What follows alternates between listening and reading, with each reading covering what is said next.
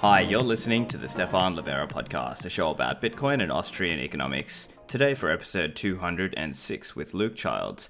Have you ever wondered how to recover Bitcoins from a seed? Maybe your friend doesn't know which wallet they used. Well, in this episode with Luke Childs, we talk about how to recover them into Electrum with his newly written tool, and we also talk about Umbrel, a new node package promising very easy setup. This show brought to you by swanbitcoin.com, the best place to auto stack your Bitcoin in the US with incredibly easy setup and low fees. I personally appreciate that Swan is Bitcoin only and is dedicated to Bitcoin education. Go to swanbitcoin.com slash Livera to get $10 of free Bitcoin when you start stacking with Swan. And Swan has some news to share. They've had massive demand for daily buys since the day they launched the service.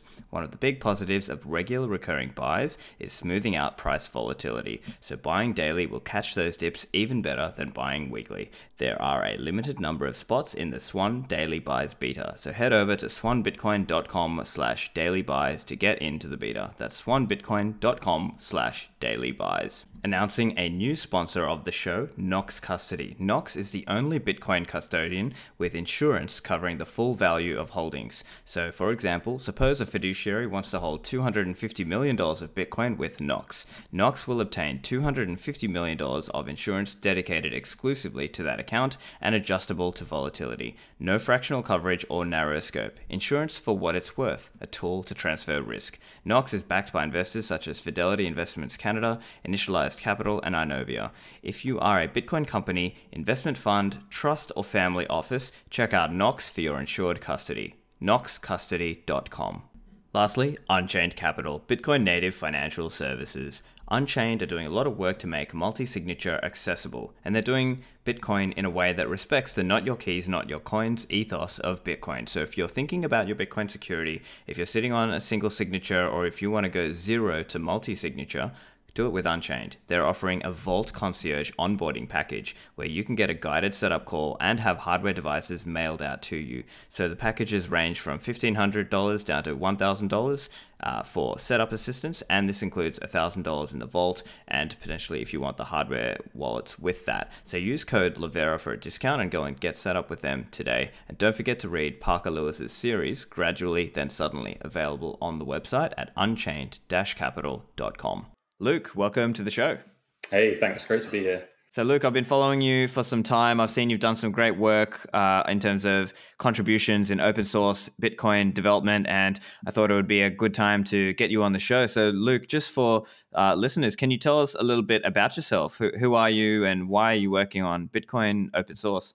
Yeah, so uh, I've been working full time on open source for about four years now. Um, so, uh, in 2016, I quit my job uh, and started working full time on open source. Um, so for the last four years, I've been doing a lot of open source stuff, not just on Bitcoin, but just open source in general. And it's been sort of the last two or three years I've really focused on uh, Bitcoin specifically. Um, I've been involved with Bitcoin for a lot longer than that, but I've only sort of been active, actively contributing uh, for the last sort of two or three years.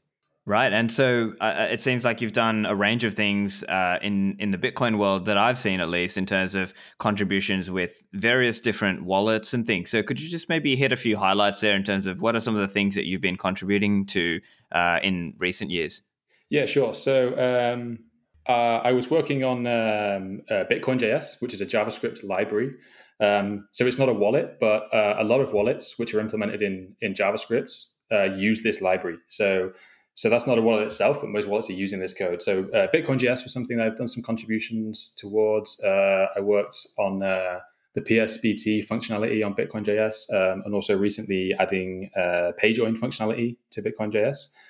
Also Electrum, uh, so the BIP39 recovery uh, pull request that just recently got merged, and I've I've added a few smaller features to Electrum like uh, SSL fingerprint verification.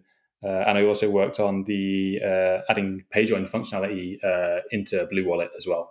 Yeah, that's awesome, man. That's really uh, some really well-known uh, wallets in the space and uh, the library as well. Um, I, I, thought it would be good to talk about your recovery tool as well because I think that's a really interesting tool set, and it's kind of funny how we've gotten into this scenario why this tool is needed. So maybe tell us why would someone need this tool, and why did you write this tool? Yeah. So, uh, so the thing is, uh, when you have your like BIP thirty nine seed phrase, technically that's not actually enough to recover all of your funds. Uh, so the way it works is that uh, this this BIP39 seed phrase sort of derives a tree of different multiple wallets, um, and you also need the derivation path, which it, which tells the wallet exactly which branch on this tree uh, it needs to look to find your addresses. So you, so if you just have your seed phrase alone, the wallet needs to, needs you to either tell it the derivation path, or it needs to sort of brute, fa- brute force all of the possible uh, derivation paths until it finds the wallet with the funds on. So this is what that um, pull request does. It, it brute forces all of the different possible paths until it finds some with with funds on, and then asks the user like, "We found some funds here. We found some funds here. Which one do you want to uh, restore?" Yeah, that's really cool. So, I guess just to break that down for listeners who might not be familiar, you might be trying to help your friend, and your friend may not know which wallet they had used, but they might just have this 12 or 24 words. And in that scenario, why is it that you know you can't just necessarily um, you know just uh, recover that into Electrum?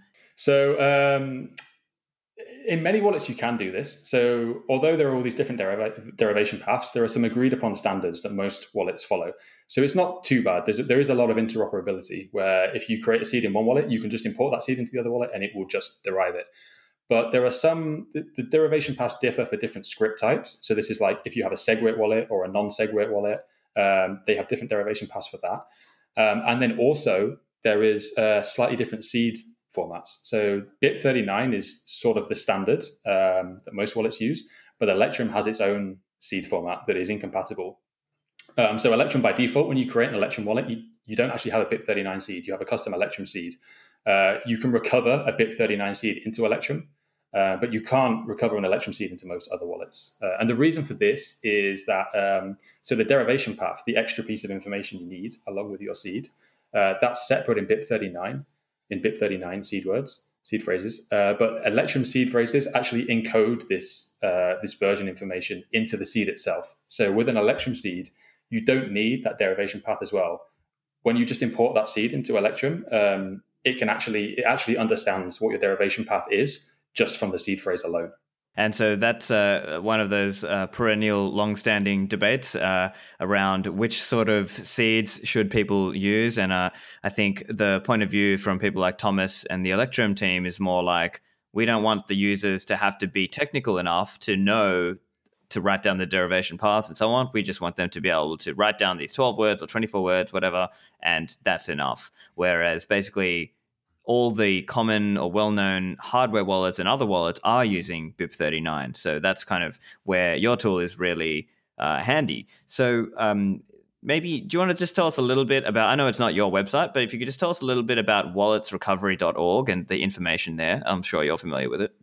Yeah, so Wallets Recovery uh, was a great website. I, it was actually really useful for me implementing this feature, uh, and it lists all of the um, derivation paths commonly used for wallets. So there are these standard derivation paths that I mentioned before, but there are some wallets that uh, they don't use a standard derivation path, but but like it's known, it's published of what their derivation path is, so we can specifically check for that. So Wallet Recovery is just a great resource where it lists uh, pretty much every single wallet and it lists the derivation path uh, that it uses. So um, that's what we use in our tool, in the Electrum tool, to recover. Uh, and if anybody needs to recover funds and they know what wallet they've used, they can go to this website and they can see the, the information that they need to pair with their seed phrase. One of the cool things with your tool is if you, let's say, the listener and they've got, they're trying to help their friend with Bitcoin and their friend has written down these words and they forgot which wallet it was. Well, that's where this tool actually is quite handy because now it will just scan through all of the common ones, right?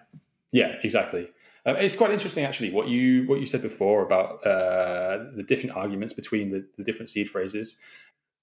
Yeah, like I can kind of I can see both sides of the argument. I can sympathize with both sides of the argument, but I think it it comes down to what you think a seed is and what you, what relationship you think a seed has to a wallet. It comes down to whether you think uh, a seed has a one to one relationship with a wallet or a one to many relationship with, with a wallet. And like what I mean by that is do you think every wallet that you create should have its own seed, or do you want to have one seed phrase and be able to create uh, like infinite wallets uh, with that seed phrase? Because that's the way that BIP39 works. If you have a BIP39 seed phrase that works with these hardware wallets, you can derive multiple, completely different, completely isolated wallets using different derivation paths from that one seed. Um, and if that's the way that you think seeds should work, then adding versioning information to a seed is actually not a useful thing because if you have versioning information in your seed that says this is a SegWit wallet, and then you create a SegWit and a non SegWit wallet from that, well, then your seed is misleading when you try and recover. Um, so yeah, or like if you take it from the Electrum point of view, where you think every every single seed, every single wallet should have its own seed, then it does make sense to encode the data. But the re- I mean, my personal opinion is that actually I think BIP39 does it right. I think it's good to not have versioning in the seed, and the reason I think this is a better approach is because it makes it much easier to securely store the seed phrase, which is really the, the really sensitive information. If you have one seed phrase that like seeds everything, uh, you can you can store this super securely. So you can like uh, load it onto a hardware wallet, so you have something to actually you know access the seed from. But then you write this down. You can put that in a safe. You can bury that safe in your garden. Like you you never need to access that again. It's super secure. You never need to touch it. Only in the event that like your hardware wallet gets destroyed or something happens and you need to recover your funds, then you can bury up that safe. But you can continue to create more like more and more wallets in the future without needing to access the phrase just from a just from a hardware wallet. Um, so the fact that you don't have to keep on accessing that storage frequently uh, means that it's sort of much more secure. You, you can you can make it much harder to get access to because you don't need to access it regularly. If you have to generate a new seed every time you create a wallet, you need to keep digging up your safe every time you do that and store that seed. And then you end up with loads of seeds. And how do you keep track of which ones are for which wallets? And and maybe you can't be bothered to keep on digging up that safe. So you have some in your house and some in different places. And how do you keep track of them all? I think it's um, a lot harder to keep the the seed, which is the entropy, which is the real private information, safe when you have when you keep on generating it each time you create a wallet.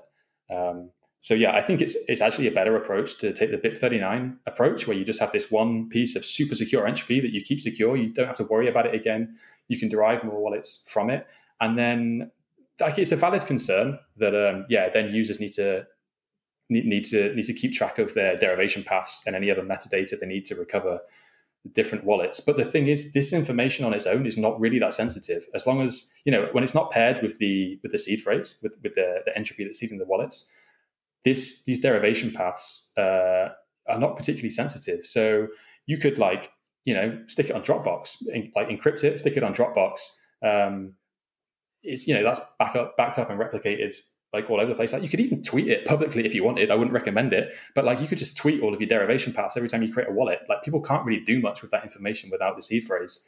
Not great for your OPSEC. I, I wouldn't recommend it, but but it's not particularly sensitive data. It, it's just important that you don't lose it. Um, so I personally think that this is a better approach. Um, yeah, but like I, there are yeah, there are different perspectives on it, and I, I can understand the Electrum perspective too. I just think it makes it harder when you have you end up with like loads of different seeds for all these different wallets to keep track of. Right. Yeah. And the other thing, I guess, from if I were to try and steal man uh, the Electrum and Thomas view, it might be something more about actually. It's about. It's not about the the sensitivity of that information. It's more about the user knowing that they need to back that up.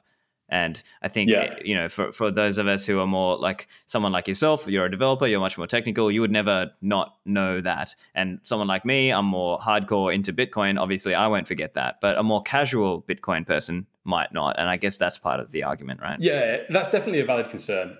But I think there are ways we can make that not such an issue. So like one would be maybe some kind of like standardized backup procedure where like it could be built into wallets where like each time you create a wallet it saves your derivation path on like a file somewhere. Or maybe you can even hook it into like dropbox or even your own self-hosted storage or something that automatically automatically backs that up. Um, like if there was some sort of standard protocol that all the wallets supported to do that that could be one solution. Also like at the moment um, there aren't that many different derivation paths to scan. So the election functionality works really quickly. Like uh, when I was testing it out, I think I tested it on like maybe scanning 10 different derivation paths and it, it completed that in like less than a second. So, you know, because ele- the way election works, it has the entire UTXO set indexed. It doesn't have to do a full rescan like with Bitcoin Core when you're recovering funds. Uh, the election server has everything indexed, so it's super quick to query. So, like, yeah, I could scan 10 different derivation paths in like under a second So right now, today, even if you don't know your derivation paths, as long as it's a, a well documented one, you can brute force all of the combinations pretty quickly today. It doesn't matter. You don't actually need to remember that data. Like going forwards in the future, you know, it's yeah, it's a valid concern that maybe when we in the future when we have loads of different uh, derivation types and stuff, maybe that might not be feasible anymore. But for now, at least, it's it's pretty feasible. Um, and I guess just one a few other little technicality points. So which paths we're looking here only at the non multi-sig schemes, correct? Yeah, so it it uh, it can recover every single non multi-sig path uh, recorded on walletrecovery.org, apart from uh, Bitcoin Core. Uh, uh, without going into too much technical details, there's basically the concept of hardened derivation and unhardened derivation, and uh, Electrum only works with unhardened subkeys at the account level, and that's not what Bitcoin Core uses. So, uh, although I could have implemented scanning for the Bitcoin Core uh, derivation path, it's not actually compatible with Electrum. It wouldn't be able to be imported into Electrum, so I, I didn't implement that. But every single other wallet, single signature wallet on walletrecovery.org is is supported by the Electrum feature. Great. Uh, I'm also interested to just chat a little bit about because we were chatting about this uh, offline before. Is also just like that difference between the I guess the receive chain and the change chain. Could you just outline a little bit about that? What are those, and what's what's going on with those? Yeah, so so if you think of um, like as I mentioned before, like the seed, the seed phrase basically generates like a tree with different branches. So like the, generally, like the first level is the script type, which could be SegWit or non-SegWit. Then each of those branches have their own branches for the account level, which could be like the first account, the second account, the third account. And then each of those accounts have branches that we call internal and external. Uh, so the external branch is for addresses that you uh, receive. So if you if you if, if I want to send you some Bitcoin, you would give me an external an address on the external branch, and the internal branch is for change addresses. Uh, so if you were paying me and you had some change to send back to yourself, that would always go back to uh, a uh, a change address on the internal branch.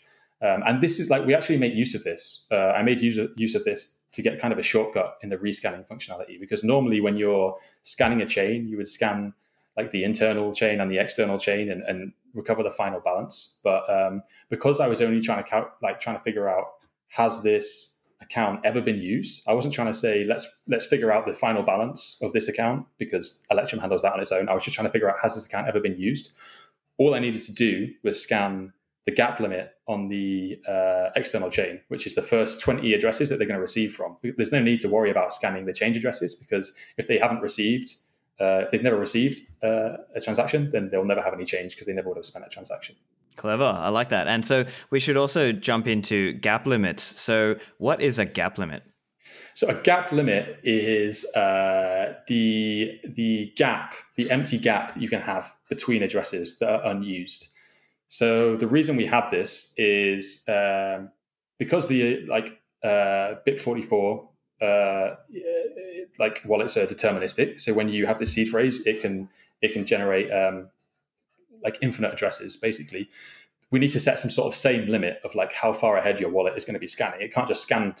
It can't just be looking ahead for infinite addresses because like you know that would be impossible.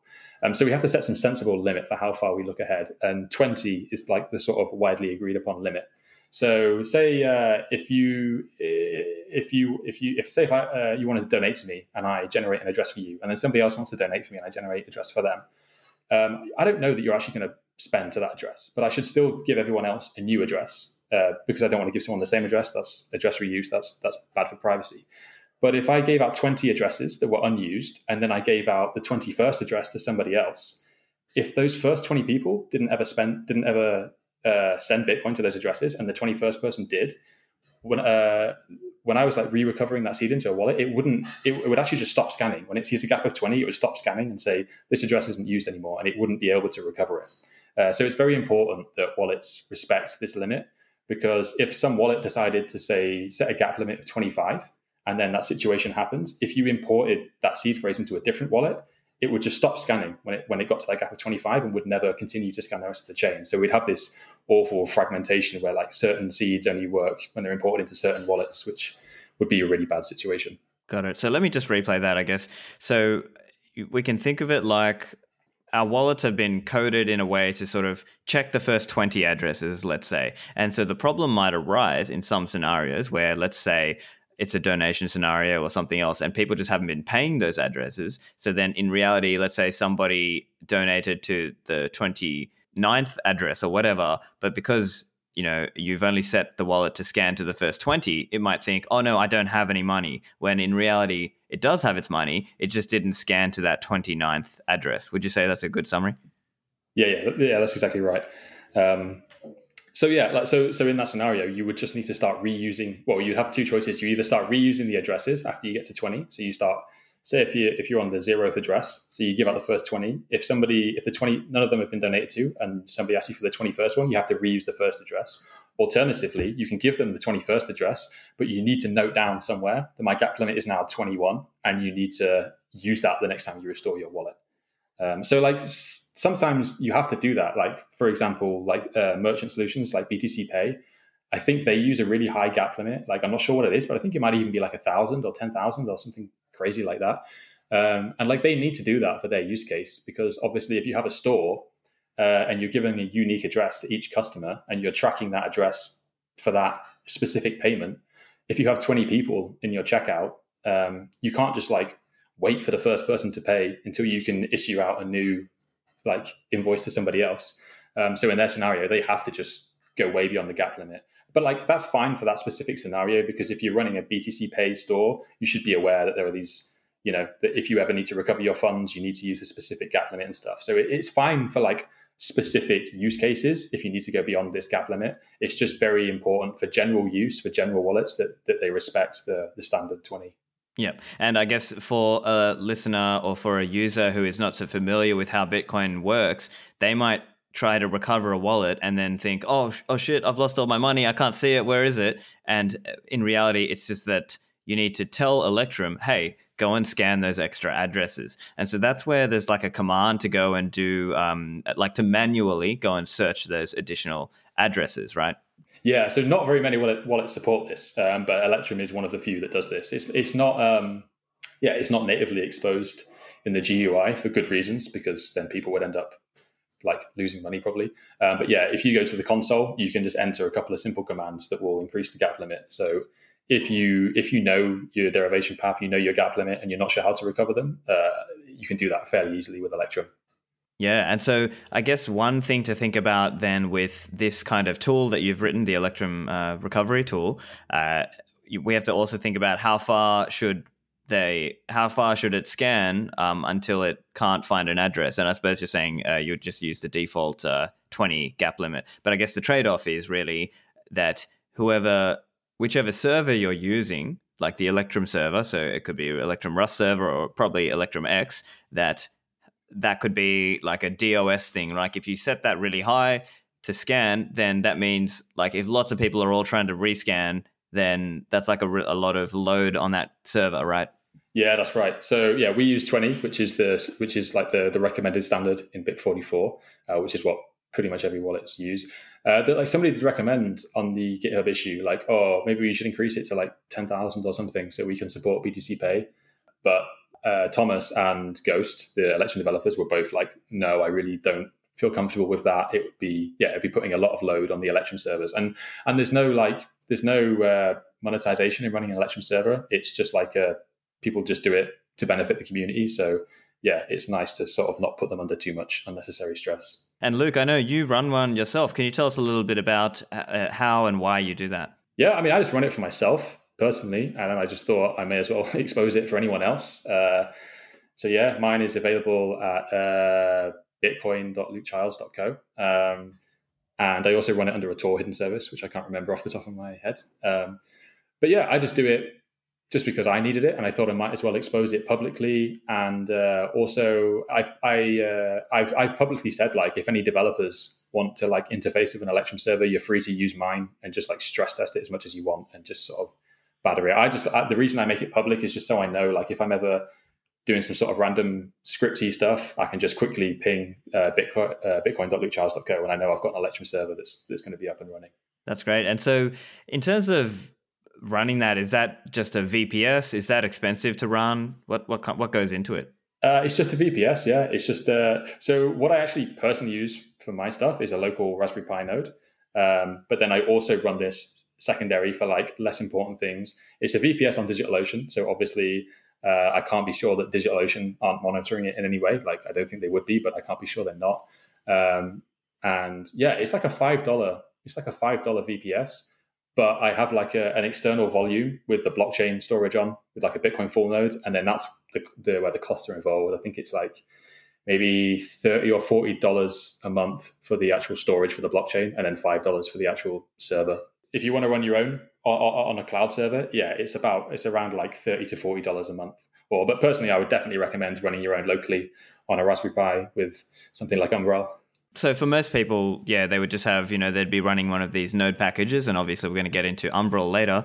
But uh, I suppose for most people, they would only be using it on their local network, and it might be a little bit more difficult to kind of connect back uh, from outside uh, unless they're doing it through Tor. But I suppose uh, maybe if you were to run uh, the Electrum server or Electrum X, it probably in this case on a VPS, then you might be more comfortable kind of exposing that on ClearNet, right? Yeah, and the other thing is, so if it's just for you personally to use on one machine, uh, absolutely local is the way to go. It's going to be faster to just run a local server. Uh, you can run the the Rust Electrum server, or also the these like uh, uh BWT Bitcoin Wallet Tracker. Yep. Uh, I think it's called. Uh, yeah, yeah, yeah, that's a that's a really great implementation as well. So if it's just for you to use personally, that's that's the easiest solution, and also probably going to be quicker than running a remote server. But the other benefit of running a remote server is uh, you can also share it with like family members and friends. So, you know, you can have like a trust minimized setup where people who aren't technical enough to maybe do this stuff themselves, but also understand that they shouldn't be just trusting random third parties, could choose to have a trusted individual like, you know, uh, an uncle or a friend or whatever, where they connect to their Electrum server. Um, and you know they're trusting they have somebody that they trust to not lie to them instead of just trusting a random stranger not to lie to them yep and the privacy aspects as well that you're doxing only to your uncle jim the proverbial uncle jim yeah, node exactly. so this might be an example for listeners who who want to set up for their community this might be a good idea as well because then they can point uh, and there's lots of different wallets that can point to Electrum. So I know obviously the Electrum phone wallet can point to it um, and even I think Blue Wallet can. And, yeah, Blue Wallet's based on Electrum uh, protocol, and also Phoenix, the the Lightning wallet. You can yeah. back that by your own Electrum server too. Yeah, so that's a really cool one as well. So I guess uh, turning to wallets, what are you, you know, mostly interested in wallet wise, and you know, kind of where are you currently um, on that? I'm really interested in uh, CoinJoin, uh, like and, and wallets that are implementing CoinJoin functionality. Uh, so I'm keeping my eyes on that. Um, I think there are pros and cons with all of the current implementations. Uh, so I try not to get too political about that. Sure, sure, yeah. There's a lot of stuff going on with that at the moment. But uh, yeah, I'm really interested in that space. I think like that is so important. Um, and things like post mix tools and um, not even post mix tools, but just UTXO, like just how to manage your UTXOs properly is something that a lot of wallets miss out on. And, and really you're, you know, you're really exposing your privacy by not by just sort of letting your wallet blindly choose UTXOs and merge them together. So I'm very interested to see what emerges from that space. Um, yeah. So speaking of that, even with this recent Dust attack, now it seems that it was basically some uh, BSV type person who just wanted to do like spam some recently used addresses. But you can see as well, to your point about not having post mix tools or not being able to, for example, mark that piece or that chunk or that UTXO as do not spend, then you can inadvertently dox your privacy by spending it together with some other UTXO, right? Yeah, exactly. And like one of the simplest things you can do to mitigate stuff like this is label all of your transactions. So uh, Wasabi has good support for this, um, and also uh, Electrum allows you to do this. It's just label every label every single transaction that you send out, label every single transaction that you receive, um, and then when you go to spend coins in the future, you can be aware like oh okay i received this payment from this guy and now i'm paying this thing like do i potentially want this person to find out i've made this i've paid this bill or here's a transaction that i have no idea who i received it from and it's a really small amount that looks a bit suspect so let's not use that utxo so just labeling your transactions to make sure you keep track of where your coins came from is is i think a very simple and and very effective way that you can kind of mitigate some of these attacks and reduce the the, the privacy loss you get Cool. And so you mentioned uh, you've done some Blue Wallet contributions as well. Can you tell us a little bit about what you've done on that side? Yeah, so that was um, so I worked on a, the PayJoin client library in Bitcoin.js, uh, and that was a that was a joint work between me and Kukks from BTC Pay and Jonathan Underwood, who's like the main the main developer on uh, Bitcoin.js. So I worked together with those guys for the for the Bitcoin uh, for the uh, PayJoin client library, which is just a sort of generic library that can be integrated into any JavaScript wallet to add uh, PayJoin functionality. And then um, we, we got that to a point where it was almost ready, but the the actual PayJoin bit wasn't standardized at this point. So we just kind of implemented it up to the point that the bit was at, uh, knowing that we'd have to make some changes in the future. Then just to kind of test that implementation, uh, I went ahead and started to integrate it into uh, Blue Wallet. So this was a few months ago now, and it was basically integrated. So it's like 99% done. But um, the yeah, the BIP has changed quite a bit since then. And like me and Cook and Kukks and, and John kind of had other things that we were focusing on.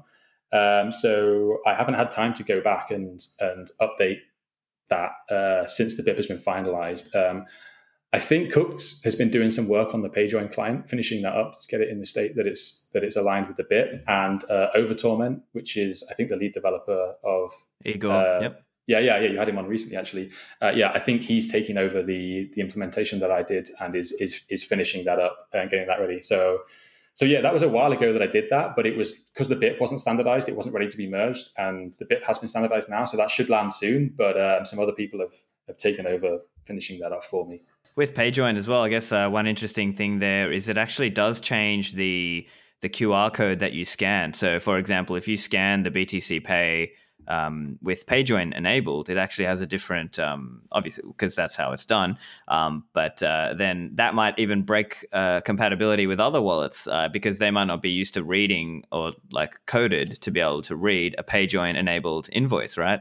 Uh, so that's I, a funny thing there. I don't think it will. It's likely that that would break compatibility uh, compatibility because um, I can't remember. I can't remember what the BIP number is now, like BIP forty something. But there's like a there's a there's a specific uh, Bitcoin URI which like starts with the word Bitcoin. Then it has a Bitcoin address, and then it can have these optional query parameters that you can sort of add extra metadata to it.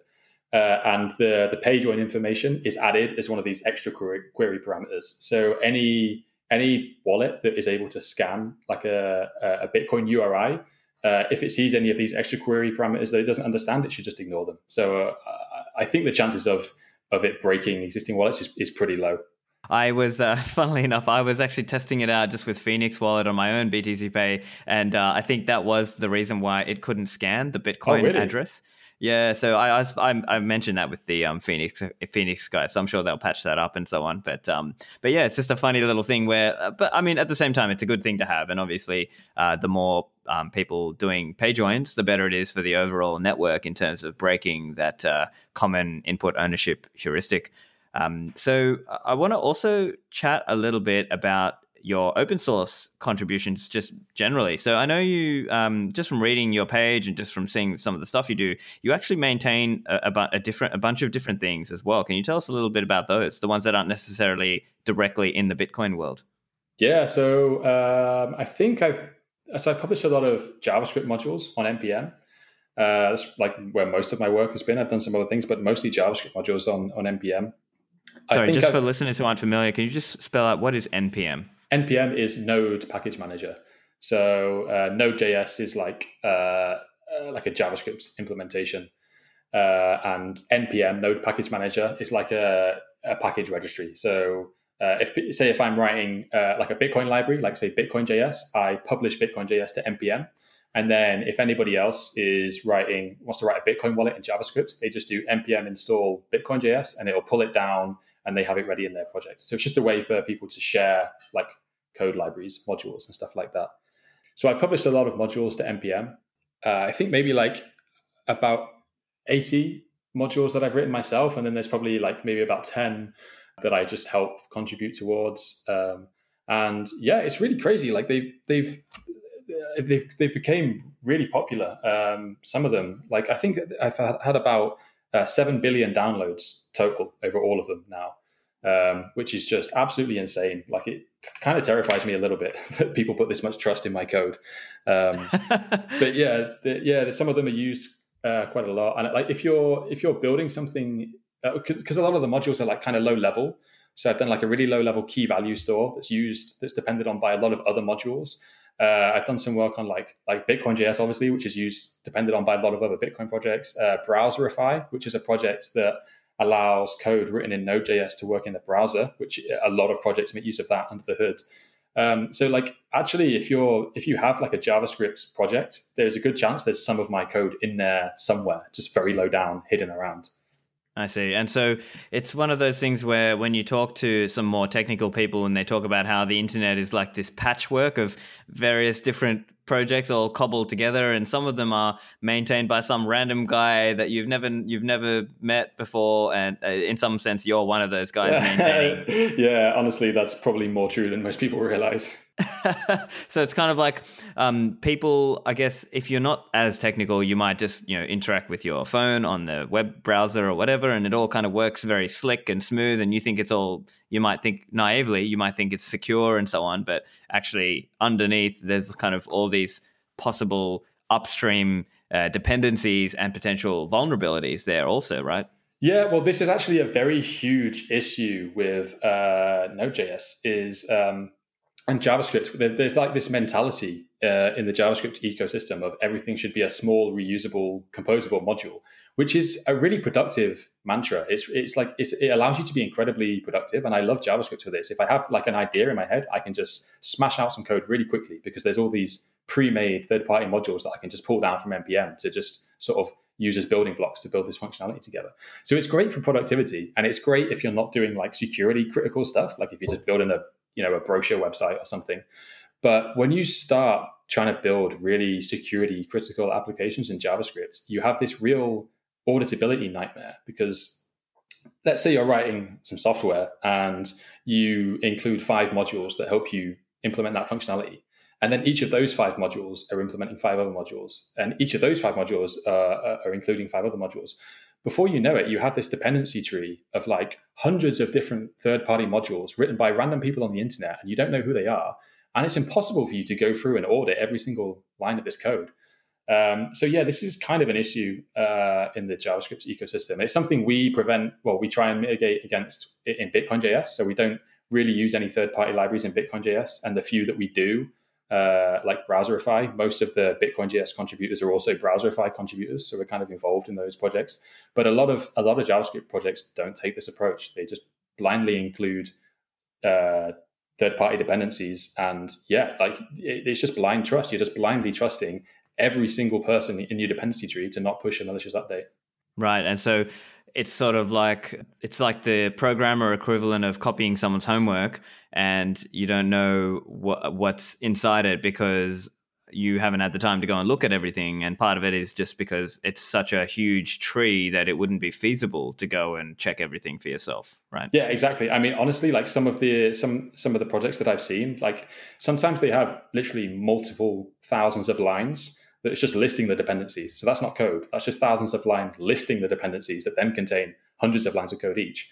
So yeah, when you have something like that, it would actually probably be significantly less effort to just write everything from scratch than it would be to actually read through all of that third party code and understand it. You know, it's not always easy to understand somebody else's code, even not necessarily because it's bad, but because they've just had a different way of thinking about a problem that, than you would have yourself. It's, it's very difficult to go through that amount of code and audit it really understand how it's working and, and be sure that there's no vulnerabilities in it or, or intentional backdoors in it. I see, because it, it, could be that there was like a very subtle error, or it could be that a bug or a, or a malicious a piece of malicious code was hidden in a subtle way, and you, you, you, unless you really know how to find it or you spend the time, you might not see it. Um, but one other point there that sort of conflicts a little bit with what I've heard of like the the kind of Unix development philosophy, this idea that everything should be modularized how would you kind of counter that idea? Do you think it's like it's only true up to a point? No, no, no. So I 100% agree with like the Unix philosophy of like small focused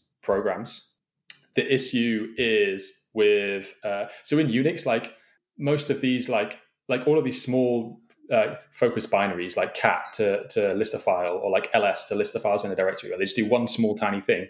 That's fine, but that code's been like audited by a lot of people and the people who wrote that were probably quite reputable and probably like when they were building these, they were probably discussing this these ideas on a mailing list, and, and everyone in like uh, like Linux or POSIX or whatever kind of agrees, yeah, this is a useful utility. The the difference between that and the what we have on npm is that these modules are written by like somebody who, has no accountability, they have no reputation, they have nothing. Like it could be an anonymous account, they have nothing to lose by pushing um, a. Uh, yeah, this is the main issue. Is, is is that they can push a malicious update. So like let's say uh, like the with the like Unix philosophy, if the author of ls, right, the command used to list a directory, pushed a malicious update that uh, scanned the user's hard drive for a Bitcoin wallet and then posted it to their server, no Linux distribution in the world is going to include that change because they're going to have lots of people carefully auditing the changes, and that would be very obvious to spot. Nobody's going to include that on npm people just blindly do npm install. They don't even check the code. They just they read the README on GitHub. They're like, oh, this looks cool. npm install. Pull that shit down. Publish it. Nobody actually audits any of this stuff. And even if you do audit it, the next time you do npm update and update all your de- dependencies, like you would really need to be going through every single line of change, every single line of every single line that's changed in all these thousands of dependencies to make sure somebody didn't push a genuine module and then slip in a malicious update later. Like it's this sort of the auditing that doesn't really happen uh, in the npm ecosystem and isn't really feasible to do because of the size of the dependency trees. Whereas uh, the sort of Unix philosophy, I don't think that same attack would. I just don't think you would be able to get away with it. So it's, it's not it's not necessarily the small focused part. It's the it's the huge it's the huge dependency tree part. Yeah, yeah, definitely. And I, I mean, it's it's very interesting to try and understand. And I know even in the Bitcoin world, uh, some of the Bitcoin core developers are trying to look for ways to try to minimize those dependencies uh, or to try to get a better knowledge through that whole upstream chain so that we at least know what we're trusting uh, kind of thing. Yeah, absolutely. And I think that's a great thing to do. Like, I think I'm not 100% sure about this, but I think at some point uh, Bitcoin Core depended on OpenSSL, which is known as being kind of like a crazily complicated code base. And, I, and then I think uh, within like the last year or two that was actually removed and that like all of the stuff that we were depending on OpenSSL for was implemented directly in Bitcoin so we could remove the OpenSSL dependency. So things like that I think are great and and make it much make they make the code base much more auditable, much easier to audit and much much easier to be able to trust that the code is actually doing what you think it's doing. Uh, and just out of curiosity, as you mentioned Bitcoin JS, do you know just some example wallets or other Bitcoin software that actually depend on Bitcoin JS, just for listeners who are curious? Yeah, so uh, Bitcoin, uh, so a Blue Wallet uses Bitcoin JS. Uh, Exodus, which is it's like a closed source multi-asset wallet, uh, but they're using Bitcoin JS, and they actually sponsored me to work on Bitcoin JS for a t- for a while, uh, which is really nice of them. Pretty much any web wallet is most likely using Bitcoin JS. There are some alternatives like uh, BitPay have their own uh, library called like Bitcore JS, I think, but but it's not that popular. Bitcoin JS is the most popular. So so any web wallet is pretty much always using Bitcoin JS. Um, and yeah, I'm sure there are a lot more, but uh, off the top of my head, those are the the ones that I can think of. I guess while we were, we were just recently chatting on some of those ideas around security, I know you also do a little bit around security and vulnerability disclosures as well. So, what sort of what goes into that process? Is that something you do out of interest, or is it something that maybe you you, you go and find like bug bounties and get income from that, or what's kind of your process around that? Yeah, so it's purely something I actually do out of interest. I enjoy it; it's fun.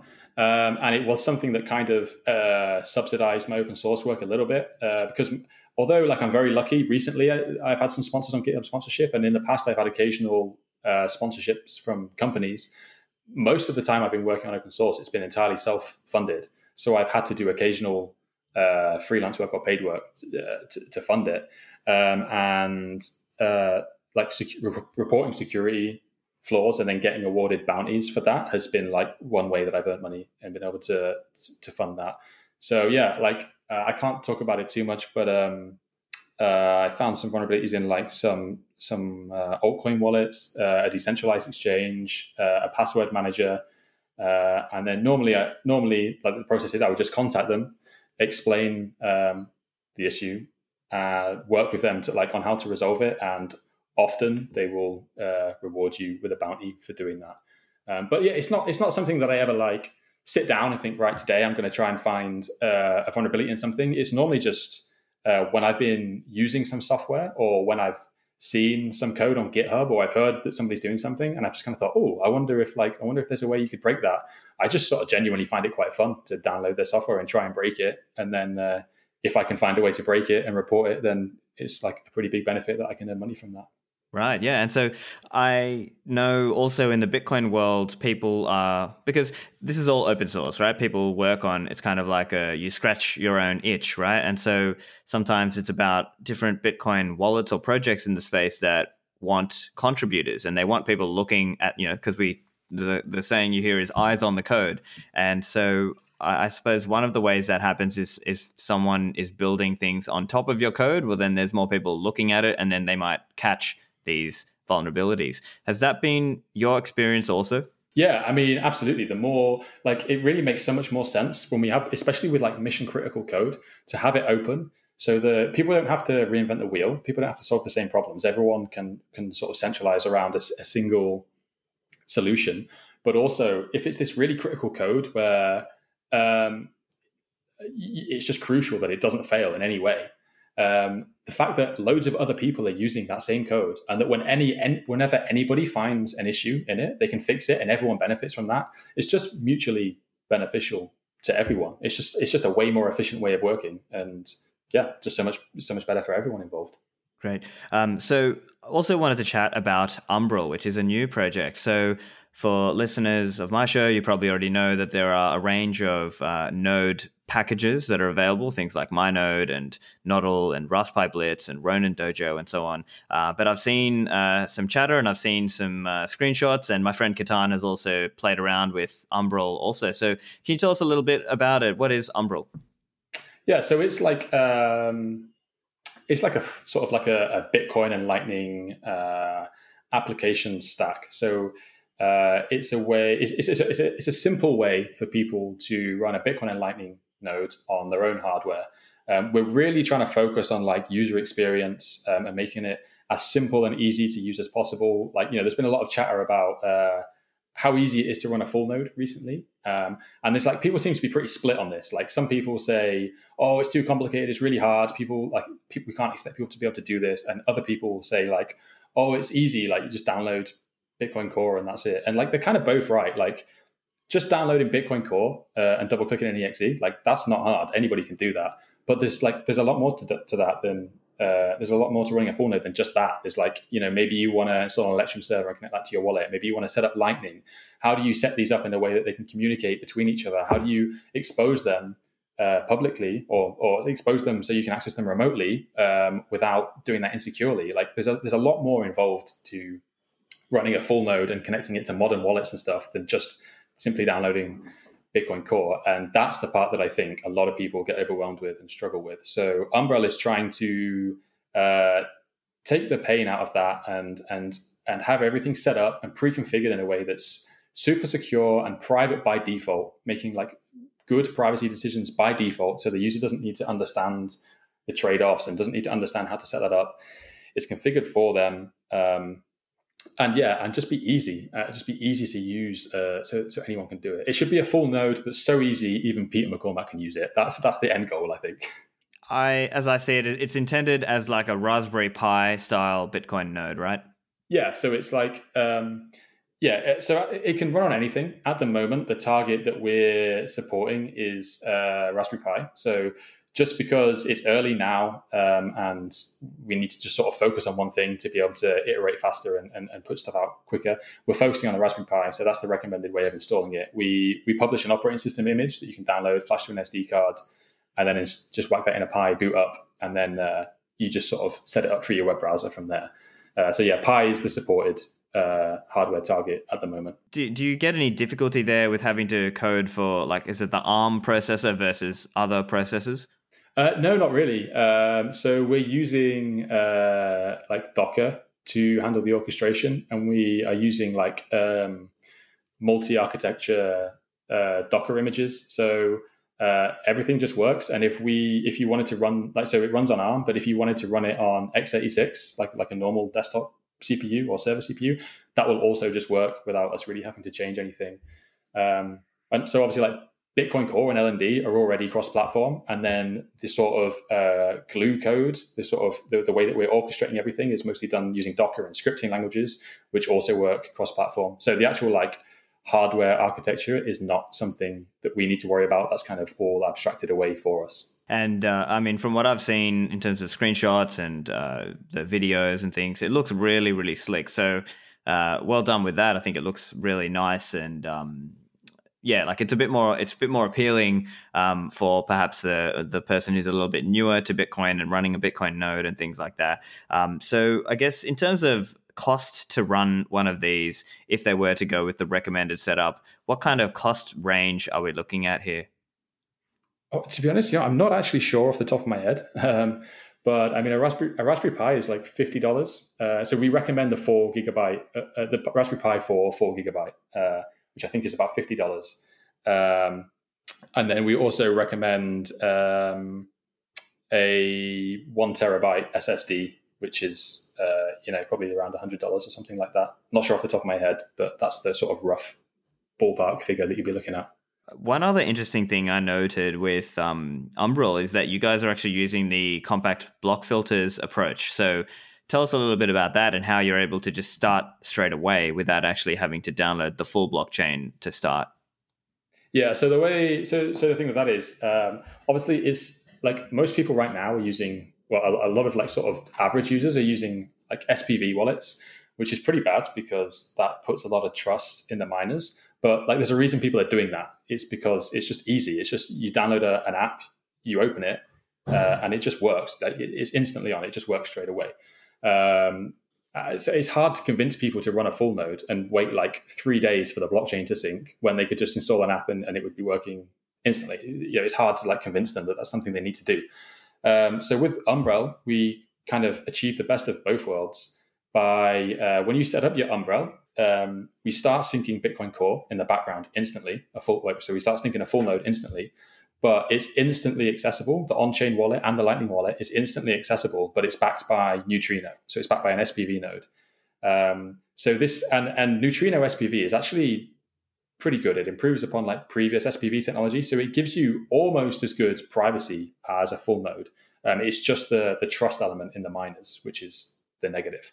Um, so it uses it uses uh, Neutrino. So everything is instantly available. And then as soon as your full node is synced, like however long that takes, maybe a couple of days, uh, it just instantly switches over to using the full node. So it's just a temporary issue. So as long as you trust the miners to not pull off some huge coordinated attack in like the first couple of days, then there's basically no downside whatsoever. Um, and all of the upsides, you just get an instantly accessible node that's eventually backed by a full node. Yeah, it's a really clever approach, and I think that would be great to see uh, um, uh, because basically it means the user can just get started up and going right away, and so they don't have to premeditate it as much in terms of setting it up and then waiting for a few days and then getting started with doing whatever they want to do with it. The approach that we're taking with a lot of the, the, features that we want to add to Umbrel is that the user doesn't need to be aware of them. So the user doesn't need to understand like what SPV is, what a full node is. Like they don't even need to know that. They know that they don't need to know when to switch over or anything. As far as they're concerned, they just plugged a, bo- a box in, they set it up, and then they can just use Bitcoin. Like they are completely unaware of what's going on behind the scenes. Yeah, that's a clever approach, and I think that's probably the right one uh, for uh, that next level of user, right? So, obviously, listeners of my show tend to be the more advanced uh, users, but uh, for you know people who are you know we're trying to teach our family, we're trying to teach our friends. This is uh, probably the way to go. So, uh, in terms of um, what we've got currently on Umbrel, as I understand, you've got Bitcoin Core and Lightning. Are you looking to do any of the whole Electrum server thing, or have a way to hook up your mobile phone wallet with your Bitcoin node and things like that? Uh, absolutely. So we we don't have any like hard coded plans for like we're going to add this up, we're going to add that up. We're just kind of waiting to see what the community ask us for um, and what there's demand for, and we're just going to you know we're just going to implement what people are asking for really. But yeah, we've already had people ask for Electrum servers. We've already had people ask for a block explorer. We've already had people ask uh, for mixing apps that run on the Umbrel device.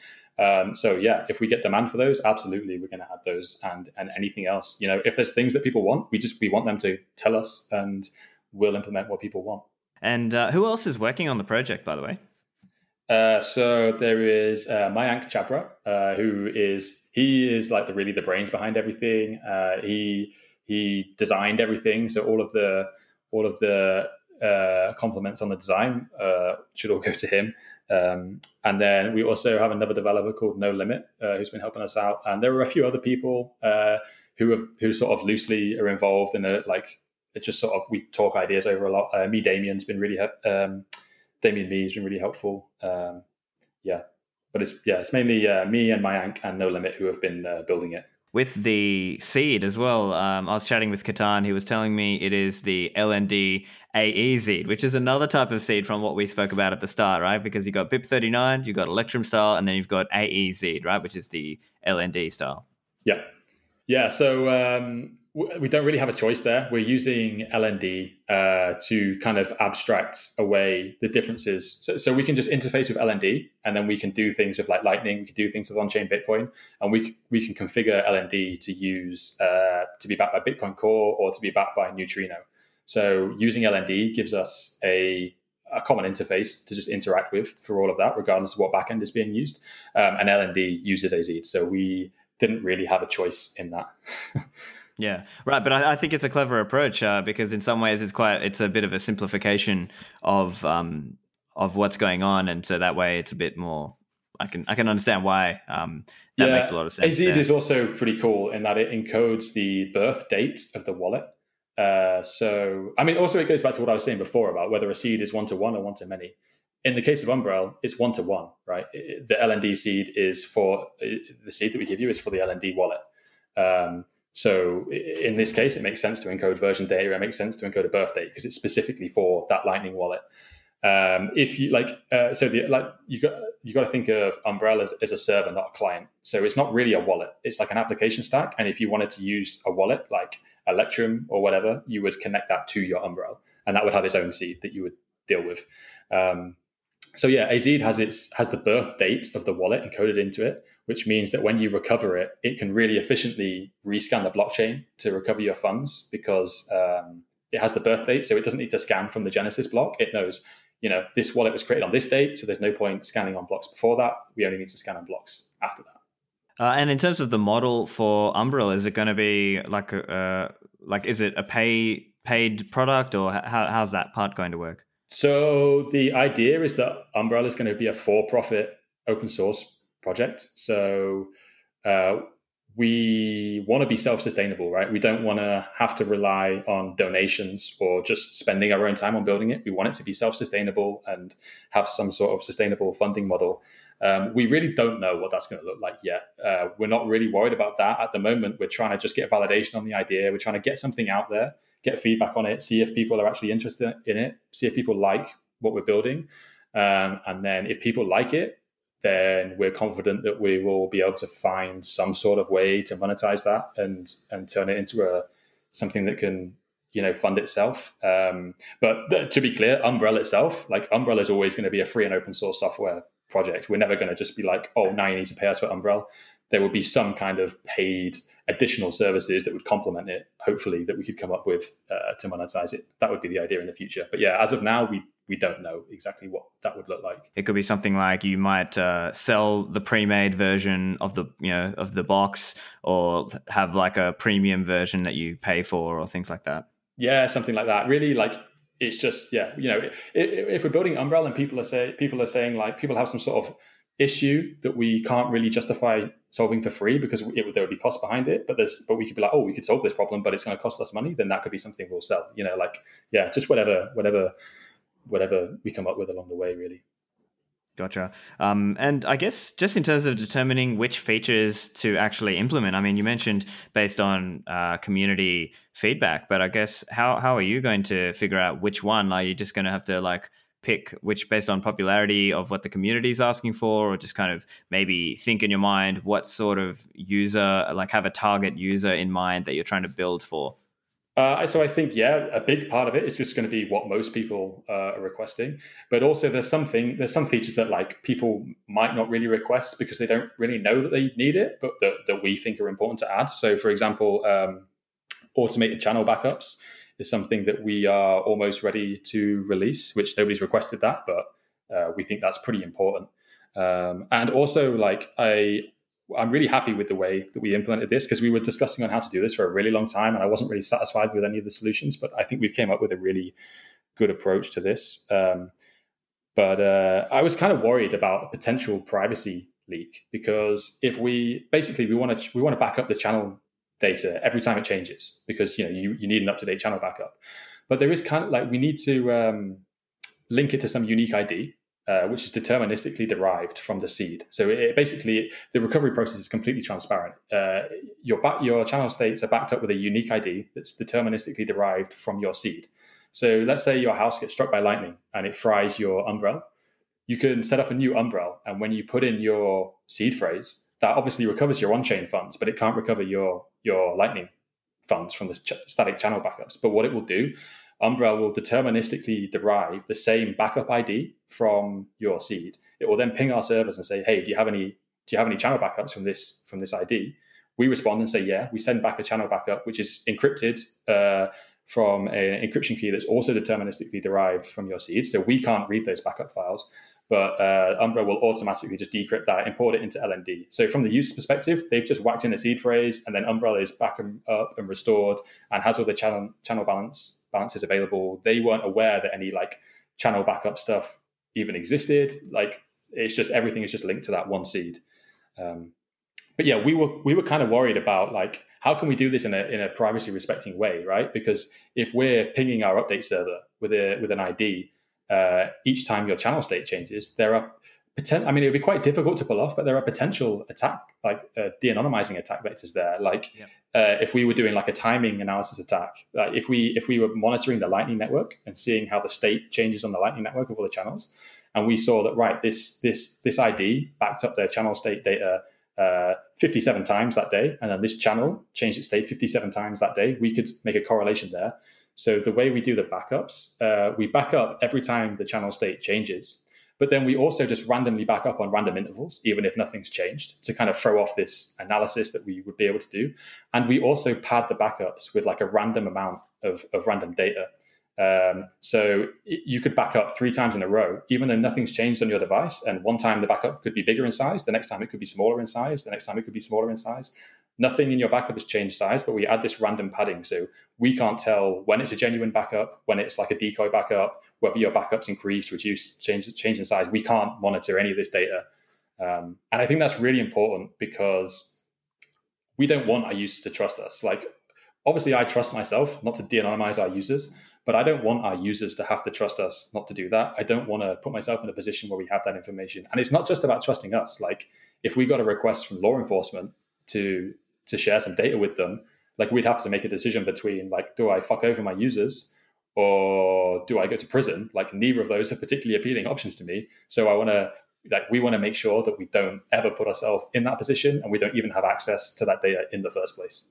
Right, and this can be a bit of a difficult question. Uh, I know um, in the case of Nodl, they use like a USB key to do the backups, and then yeah, but then it, it takes. But then the question is, is that easy for the user and so on? And I, I don't know. In the Nodl case, it, they've, they've, done things to try and make that a bit easier, but certainly I appreciate uh, that's uh, a, a, bit of a tricky one to handle there. Um, and I guess the other point really is just that if people are using uh, Umbrel it depends really how they're going to use it. And if many people are just going to be hodling, well, they're probably just going to be on a hardware wallet, in which case they just want Electrum server or they want something like Specter connecting to Bitcoin Core on the Umbrel in this case, um, uh, because they don't want to leave too many too many bitcoins or too much fun too many funds on the device hot they just want only the amount that they were doing for the lightning channels component and then all the savings hodling stuff is in the hardware wallet part right? Absolutely and that's the way we would recommend people use it. Um, and also uh, the way you said about how like some people only care about uh, like bitcoin and electrum or whatever.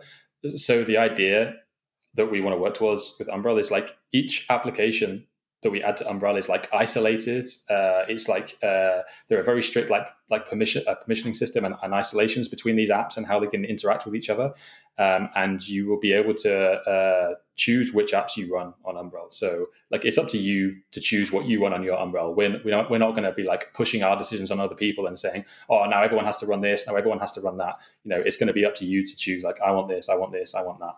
And obviously, I understand with Umbrel, it is in an early stage at this point. So it's kind of like in a beta test kind of uh, small number of users who are just playing around with it and more technical users who are giving feedback. So, what stage would you say you're at uh, in terms of like going to a to the next, I guess, next phase or next release? Yeah, so I, I should probably be clear about this. Um, Umbrel in its current state is like it, we're not saying that it's like stable. We're not saying it's safe for large amounts of money. It absolutely isn't. Uh, we've we've taken reasonable lengths to like try and protect people from fund loss and stuff. But like absolutely, it's early. It's in beta. Uh, there will be bugs. Um, we encourage people to test it out. We want people to test it out on mainnet, but just like with small amounts of money. You know, with like don't put any money on Umbrel that you're not prepared to lose yet, uh, because you know, yeah, it is new, and um, you know, I don't know when we're going to be at a stage where we say it's stable and it is safe for for funds, but there are like um, there are there are multiple things that we're aware of that that aren't that we're not comfortable recommending people put large amounts of funds on while it's in that state and we will rectify that before we say it's it's stable. But yeah, I'm not sure exactly how long that will be yet.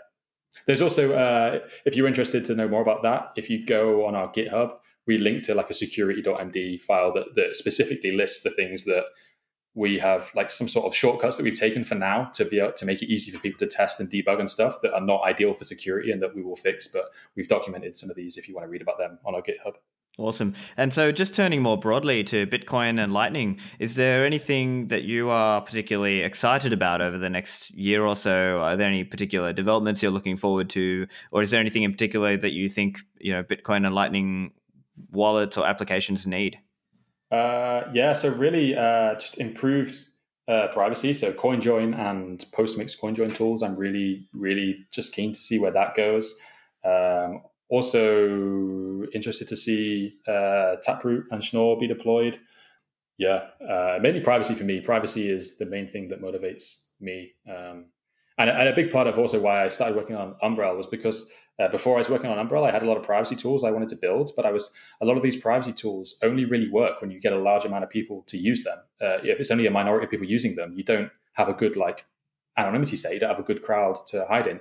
And then when I saw what my Mayank was doing with, with Umbrel, I kind of thought this is like really lowering the barrier of like technical knowledge for people to get into Bitcoin. So if I can help with this project and then try and focus on adding like privacy tools to it, that could not only be building useful privacy tools, but also building useful privacy tools that are much more accessible to users of a, a wide range of skills, which ultimately just you know really benefits everybody.